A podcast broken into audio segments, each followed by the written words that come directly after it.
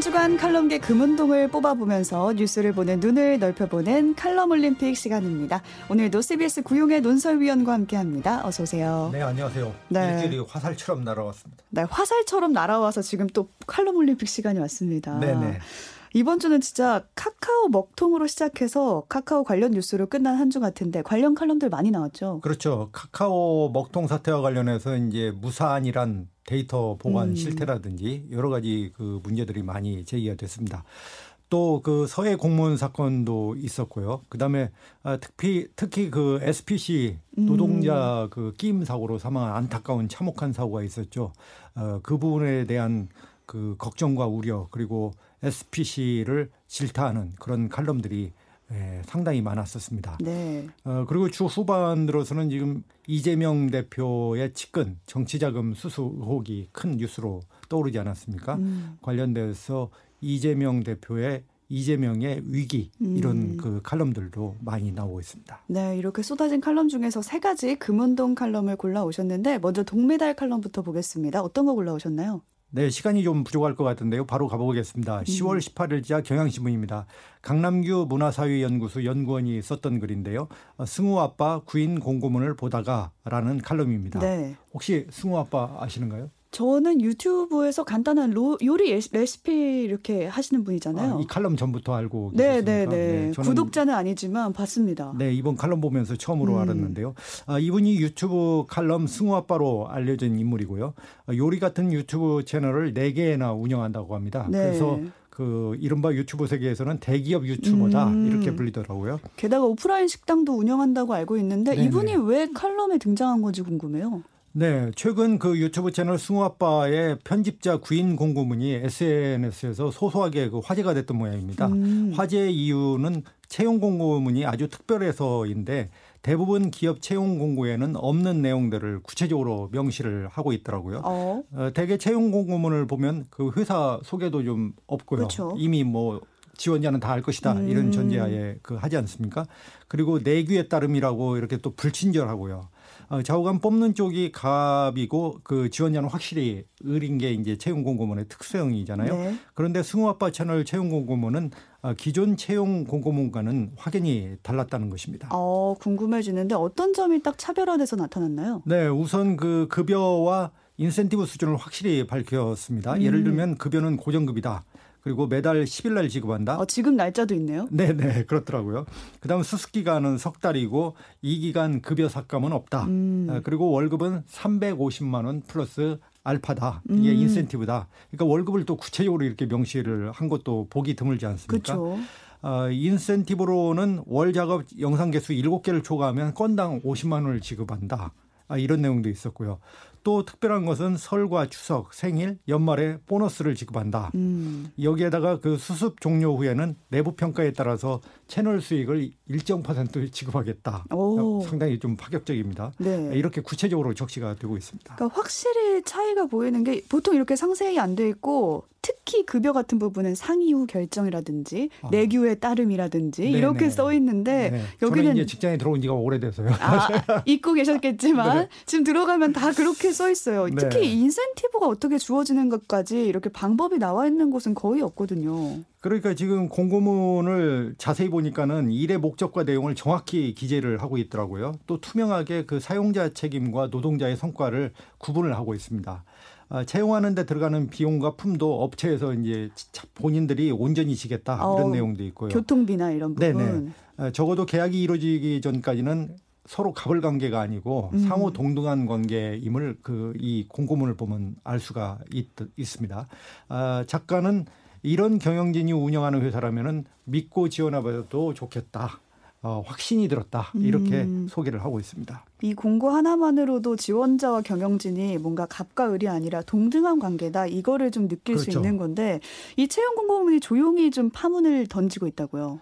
채용 공고문에 자주 달리는 질문이 있다고 하더라고요. 네. 어, 결혼 모집을 하는 거냐 아니면 이거 추가 모집을 하는 거냐 이런 질문들이 많다고 합니다. 음. 구직자 입장에서는 이 회사가 사람을 존중하는 것인지 앞선 인력이 빠져가지고 어디 도망가서 채우는 것인지 음. 어, 아니면은 또 성장 가능성이 충분해서 비전을 가질 수 있는 회사인지 아무래도 이제 이런 검증을 하려고 하고 궁금하지 않겠습니까? 그렇죠. 그래서 이런 질문들이 많다고 합니다. 어, 작가는 결론적으로 사용자가 존중을 보내고 비전을 보여준다면은 노동자도 적극적인 일태도로 보답할 것이다. 이렇게 음. 글을 맺고 있습니다. 그러니까 정말 듣고 보니까 뭔가 새로운 채용 패러다임이라고나 할까요? 이번 승우 아빠 채용 공고가 그런 변화를 가져온 것 같아요. 네, 이분이 그 노조위원장도 지냈었고 동료 직원들 처우 개선에도 앞장을 섰다고 합니다. 음. 지금도 레스토랑에서 직원식을 직접 만들어 가지고 개선 사항을 청취하면서 이렇게 준다고 하더라고요. 음.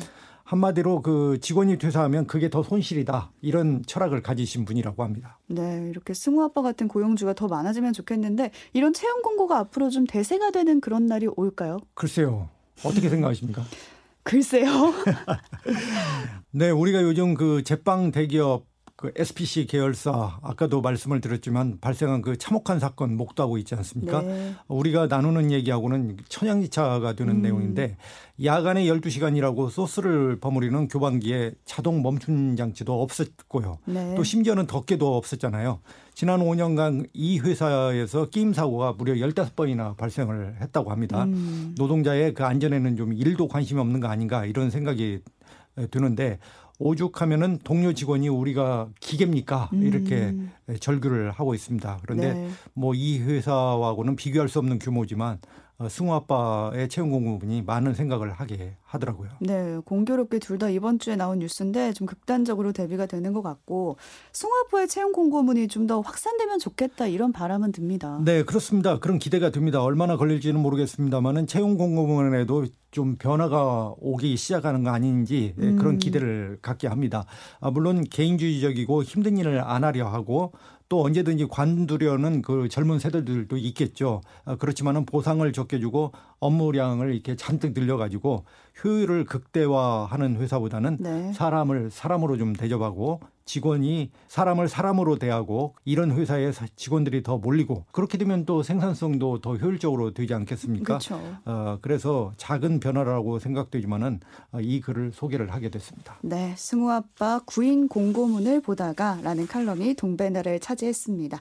이번에 은메달 칼럼으로 가보겠습니다. 네, 먼저 음성부터 들어보시겠습니다. 꽃배달, 영어교육, 실내 골프 연습장, 네일숍, 미용실, 대리운전, 퀵서비스. 문어발식 학장에 수수료 올라가고 지금 결국 국민이 피해보고 있는데 이것이 바로 독점의 폐해가 아닌가 생각. 예, 송구스럽습니다만 사실 골목사건은 저희는 절대로 침해한 사업엔 진출하지 않을 거고요. 만약에 그 부분이 좀 관여돼 있다면 반드시 철수를 하겠습니다. 네, 들으신 내용은 이천이십일 년 시월 국회 정무위 국감 때입니다. 네. 김한정 민주당 의원과 김범수 카카오 이사장 간 질의 답변 내용인데요. 어, 지난 주말에 카카오 먹통 사태 터졌죠. 음. 이용자들이 많은 불만, 불편 그렇게 겪었고 어, 독과점 폐해 지적과 함께 심지어는 안보 문제까지 비화가 됐었습니다. 네. 사기업 문제가 워낙 국민 메신저이다 보니까 일, 일이 일파만파 커졌죠. 중앙일보 시월 이십일자입니다. 안혜리 논설위원회 누카렵과 알바노가 지배하는 카카오의 미래가 있나? 라는 칼럼을 소개하겠습니다. 네, 잠시만요. 외국어인 줄 알았는데 칼럼 제목에 누칼협, 알바노 이 말이 있는데 이게 무슨 뜻인지부터 알아야 될 것 같아요. 네, 안 들어보셨나요? 네, 전 처음 듣거든요. 저는 예전에 들었는데 네. 어, 기억이 가물가물합니다만은 게임 유저에게서 유래됐다고 하죠. 아실 분들도 계실 텐데 그 알바노는 내가 알바가 뭐 있나는 음. 줄임말입니다. 나하고 뭔 상관이야라고 음. 하는 그 냉소적 표현이죠. 누카렵 역시 이제 비슷한데 누가 칼 들고 협박했음? 이라는 뜻입니다. 네. 누가 너한테 당신한테 그 일을 하라고 시켰어? 음. 네가 한 일이잖아. 왜 나한테 시비야?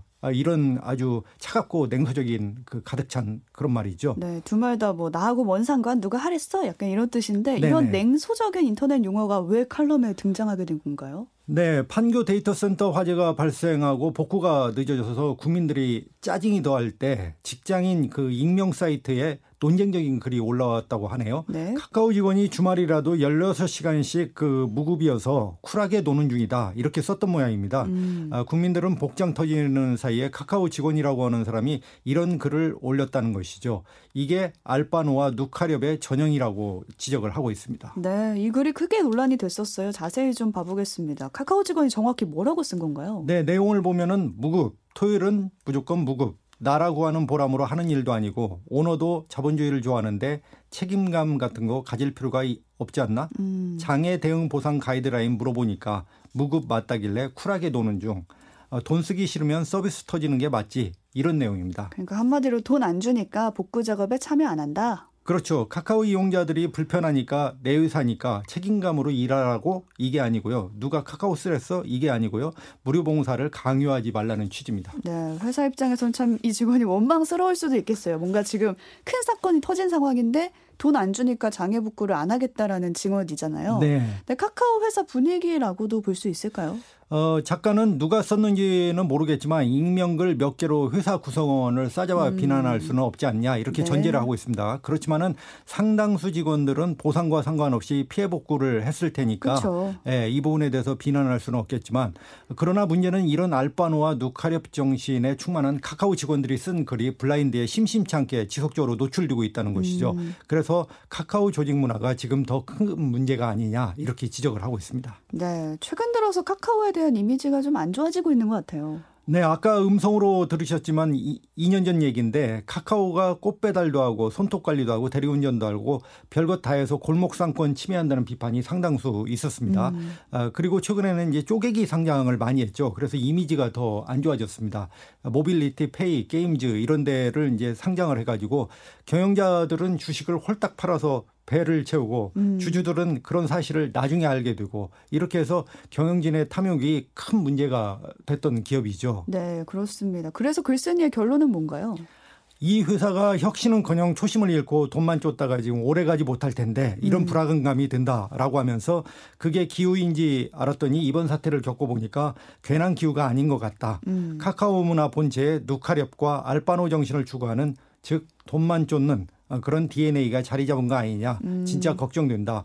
이런 사태가 그 전조 같다고 글을 마무리하고 있습니다. 네, 위원님은 이 칼럼 보시면서 어떠셨나요? 우리가 오늘 공교롭지만은 좀 색다르다고 할까요? 아니면 상반된다고 할까요? 동메달과 은메달 칼럼을 통해서 엠지 문화의 특성을 좀 살펴보게 됐습니다. 네. 그런데 본질의 문제가 세대의 문제냐? 이렇게 질문하면은 안 될 것 같아요. 이거 세대 문제는 아니다. 네네. 카카오의 조직 문화가 문제의 본령에서 나오고 있는 거 아니냐 이런 지적에 저는 동의가 됩니다. 그러니까 같은 세대라고 할지라도 어떤 경영자 마인드 안에 있느냐에 따라 직원의 태도가 좀 달라질 수 있다라는 거죠. 그렇죠. 보다 큰 문제는 지금 상장을 해서 경영자는 주식을 팔아치우고 떼돈을 음. 벌고 어, 카카오 직원들은 주식을 매도할 타임이 안 돼서 어, 공무주를 돈 빌려서 샀는데 적자라는 뉴스도 나오고 있잖아요. 그런데 이 회사의 연봉이 일 인당 평균 일억 칠천만 원 정도 이렇게 된다고 하네요. 어, 카카오는 이제 스타트업이라고 치부하기에는 너무 큰 기업이 됐습니다. 그쵸. 좀 조직 진단이 대대적으로 필요하지 않을까 이런 생각을 하게 됐습니다. 네, 이번 주 빼놓고 갈 수 없었던 카카오 사태 관련해서 누카렵과 알바노가 지배하는 카카오의 미래가 있나라는 제목의 칼럼이 은메달을 차지했습니다. 그럼 마지막으로 금메달 칼럼 어떤 것도 올라오셨나요? 복잡한 세상인데 이번 주 칼럼 올림픽 금메달 특별상이라고 해야 될까요? 노래하는 칼럼을 선택을 해봤습니다. 어, 특별상은 또 처음인 것 같아요. 특별상을 수상하게 된 첫 칼럼 어떤 건가요? 네, 오늘은 칼럼을 제 목소리로 정리하는 것보다는 노래를 듣도록 하겠습니다. 음. 물멍불멍 멍때리기 있지 않습니까? 오늘 뮤직멍 음, 정도 뮤직... 되지 않을까 생각되는데요. 네, 오늘 노래 들으시면서 편하게 칼럼 내용 한번 간추려 보겠습니다. 네, 노래 칼럼을 골라오셨다고 하셨는데 어떤 건가요? 네, 농민이 아니면 농민신문을 잘 보지 않는 걸까요? 그런데 요즘 인터넷 시대다 보니까 농민신문 칼럼도 네이버 칼럼에 올라오더라고요. 음. 그 노래 그 사연이라는 칼럼 코너가 있는데 여기에 이재성 기타 하나 동전 한 입 가진 것은 없어도 돈보다 우정이라는 박성건 대중음악평론가의 글이 올라와 있었습니다. 네. 어, 그런데 혹시 가수 이재성 씨를 아시나요? 사실 이재성 씨라고 하면 축구 선수가 가장 먼저 떠오르고 뭐 주변에 있는 남자 이재성이라든지 여러 명이 생각이 납니다. 네, 사실은 흔한 이름이죠. 음. 가수 이재성 씨는 평범한 외모 그다음에 음색, 곡 때문에 성공하지 못할 것이다 이런 그 평판을 처음에는 들었다고 합니다. 어, 그럼 노래로 듣는 칼럼 한번 정리해 주실까요? 네, 박성건 평론가는 요즘 주식과 부동산 가격이 폭락하고 여기저기서 곡소리가 들리는데 한방 노림수가 벼랑 끝에 몰린 셈이 아니냐 이럴 때 떠오르는 노래가 있는데 이재성의 기타 하나 동전 한 입 아니냐고 이렇게 얘기를 하고 있습니다. 네. 직접 들어보시죠.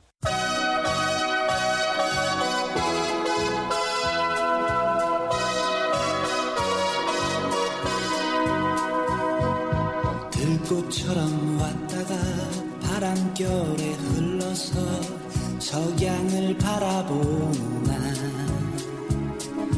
바람처럼 왔다가 안개처럼 사라질 조그마한 나의 인생아 내가 너를 아는가 내가 나를 아는가 무심했던 우리 우리야 언제처럼 서로 다 악수를 나눈 새 가슴에서 가슴으로 에헤헤이 에헤헤이 우리가 가진 것은 없어라 기타 하나 동전한 개뿐 에헤헤이 에헤헤이 우리가 가진 것은 없어라 기타 하나 동전한 개뿐 이제 밤이 끝나면 너를 찾아가리라 잊혀졌던 나의 친구야 우리 이제 만나면 아무 말도 안으리 마음의 대화를 나누세 나 가진 건 무엔가 너 가진 건 무엔가 어이 우리 자랑할까나 고개를 숙여서 믿음을 나누세요 지상에서 천국으로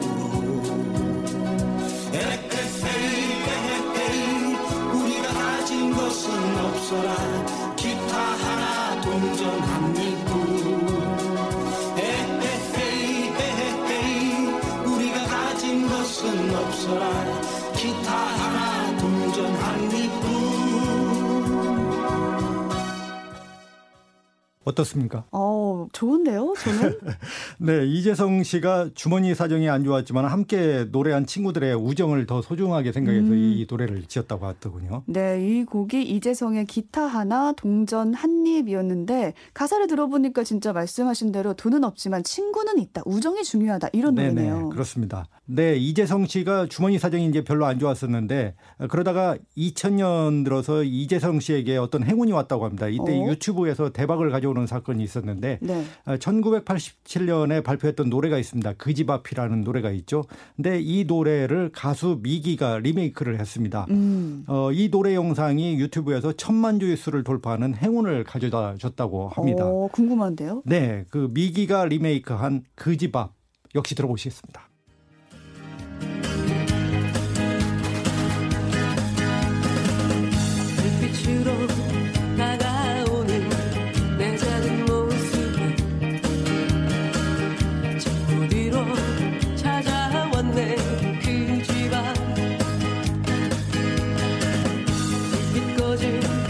창가에 슬픔만 더해와 혼자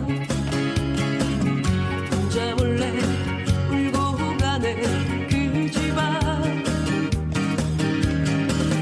꽃잎으로 새겨버린 그리운 이름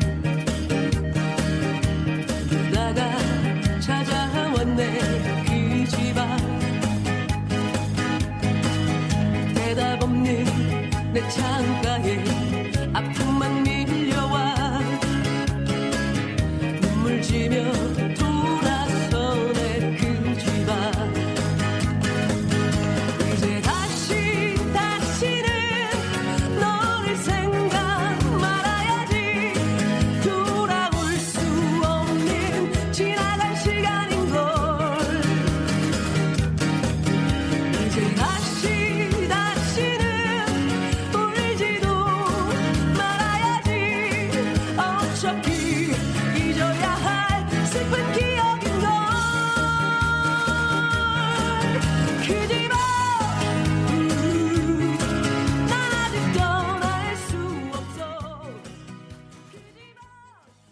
네, 가사 중에 별빛으로 다가오는 내 작은 모습에 잠 못 이루어 찾아왔네 그 집 앞. 음. 아, 요즘 영화 인생은 아름다워가 조용히 인기를 탔지 않습니까? 안 보셨죠? 네, 안 봤습니다. 네, 아마 그런 분위기 같은데 사오십 대 되시는 분들은 이 노래 들으시면서 많은 추억이 새록새록 떠오르지 않을까 그렇게 생각이 듭니다. 그렇기 때문에 조회수가 상당히 높은 것 같아요. 지금 들어가 보니까 한 천삼백만까지 나오고 있더라고요. 네네. 여기서 궁금해지는 점이 박성건 평론가가 왜 이재성 씨의 사연을 이 가을에 우리에게 보낸 건가 싶은데요. 네, 작가는 요즘 인플레로 동전 한입 상태가 돼서 무기력한 분들이 꽤 계신데 세월 속에서 차근차근 모아 쌓은 돈이 진정 가치 있는 부가 아니겠냐라고 하면서 글을 마무리하고 있습니다. 음. 가수 이재정 씨가 노력과 끈기로 소년원 자원봉사도 하면서 만든 노래가 있는데 마지막 노래가 되겠습니다. 내일로 가는 마차. 이 노래 마지막 들으시면서 주말 아침에 뮤직몽으로 시작하면서 활기찬 하루가 되셨으면 좋겠습니다. 네, 모두가 진짜 요즘에는 돈 걱정 많이들 하시는데 대박 터뜨리고 뭐 큰 부를 얻어야겠다 이런 욕심이 또 가득 차면 어깨가 무겁고 힘들게 느껴지잖아요. 그게 아니라 뭔가 적은 돈도 차근차근 모아서 쌓아올리면 가치가 있다. 이런 위안감을 주는 노래가 아닌가, 글이 아닌가라는 생각이 들었습니다. 말씀해 주신 이재성의 내일로 가는 마차 끝곡으로 듣고요. 위원님과는 여기서 인사 나누겠습니다. 다음 주 토요일에 또 뵙겠습니다. 고맙습니다. 감사합니다.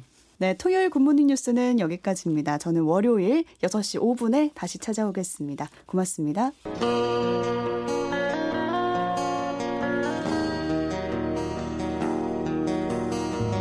헤쳐문 창가에 가득 눈물 젖은 별빛이 와도 슬퍼 말아라 친구야. 깨진 꿈이 서러 작은 불을 밝히려마 두 손을 모으고 친구야 가슴까지 태웠던 사랑은 지난 봄이 되었어도 슬퍼만